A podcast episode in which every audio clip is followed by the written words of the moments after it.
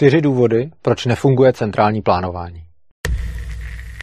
Žijeme ve světě omezených zdrojů, kde realizace jednoho přání znamená, že nebude moci být realizováno přání jiné.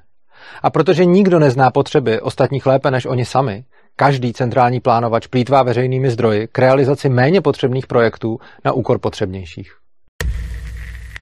Informace potřebné k výrobě čehokoliv jsou ve společnosti přirozeně decentralizované v důsledku dělby práce. Centrální plánovač k ním má jen omezený a zkreslený přístup, proto je zoufale neefektivní. Na volném trhu zkouší zároveň miliony podnikatelů dělat věci co nejlépe spoustou různých metod. Ty nejlepší se přirozeně ujmou a rozšíří, zatímco ostatní zaniknou spolu s krachujícími podniky.